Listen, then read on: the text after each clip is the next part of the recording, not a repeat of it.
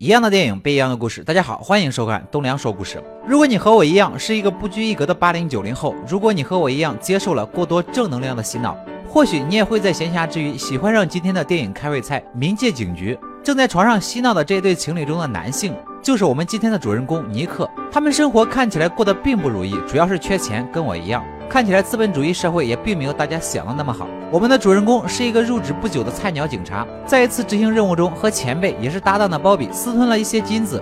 内心忐忑又善良的妮可想要把金子交出去，鲍比看起来似乎有些不同意，却也没有讲太多。说真的，这个鲍比虽然帅帅的，但一看就不是什么好人，不是我马后炮啊！看电影的各位可以注意一下。果不其然，在一次与歹徒搏斗的过程中，鲍比的子弹不仅射向了歹徒，也射向了妮可。而死后的妮可并没有去天堂，也没有下地狱，而是被带到一个叫做冥界警局的地方，被一个有 SM 倾向的女警官审问。所谓冥界警局，也就是一个逮捕一些生命结束却又逃回人间的活死人的地方。一脸懵逼的尼克就这样一脸懵逼的加入了警局，活着当警察，死了还当警察。你说你腻味不腻味？不会找个别的工作，比如说做个小编啥的？好了，言归正传，在女警官的推荐下，尼克认识了自己的师傅，一身西部牛仔打扮的罗伊。两人看起来都不是很喜欢彼此。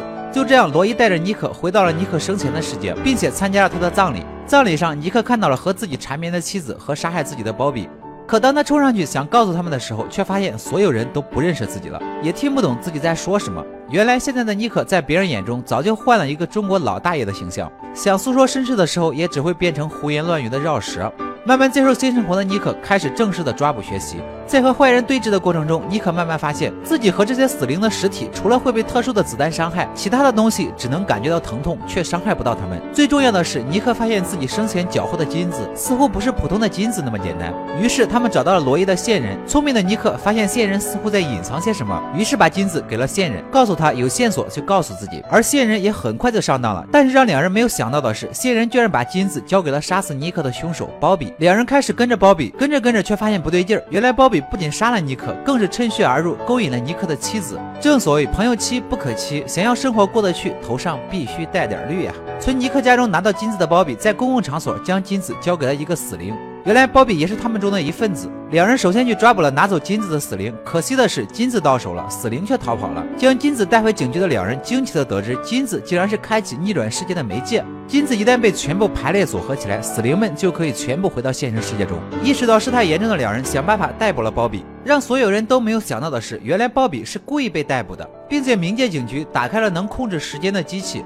将死灵之外的所有警员全部冻住，然后带走了金子。拿到了所有金子的死灵们开始了搭建活动。原来他们要打开死灵通往世界的大门，并将所有的死灵全部带到人间。而此时的尼克和罗伊意识到了事态的严重性，准备好放手一搏。黑云压城城欲摧，城市刮起了大风，出现了毁灭建筑的小漩涡。在一番交战后，群众演员一个个打酱油领了盒饭，只剩下拿着三把左轮手枪的两人。然而面对突然从空中跳出了一个拿加特林的死灵，上来就是一顿乱扫。可能是加特林后坐力太大，一顿扫射过后，两人毫发无伤。只见两人慢慢的从屋子中走出，做出了必死的觉悟，伴随着。西部的音乐，啪啪啪几声枪响，挡在路上的死灵无一例外消失，变成了缕缕青烟。又经过一番公路飙车之后，最终决战来到了屋顶。两人面对几十个死灵，要么说男人关键时候一定要射得准。只见两人一边掩护一边突进，几十个死灵也不是对手，但是子弹的数量毕竟有限，战斗到最后的男主只得肉搏。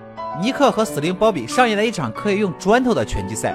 而一旁的罗伊在千钧一发的时候，用自己的聪明才智破坏了金子组成的结界。看到结界被破坏的鲍比分了神，结果就是被尼克一枪打得魂飞魄散。而作为老师的罗伊也最终认可了尼克成为自己的搭档。两人凭借着自己的勇敢和聪明，拯救了这个世界。而罗伊也赢得了有 SM 倾向女警官的喜爱。这个故事教会我们什么道理呢？只要开枪射得准，江山一定坐得稳。好了，今天的故事就说到这里。喜欢我的朋友记得点赞、评论、关注一下。我们下期再见。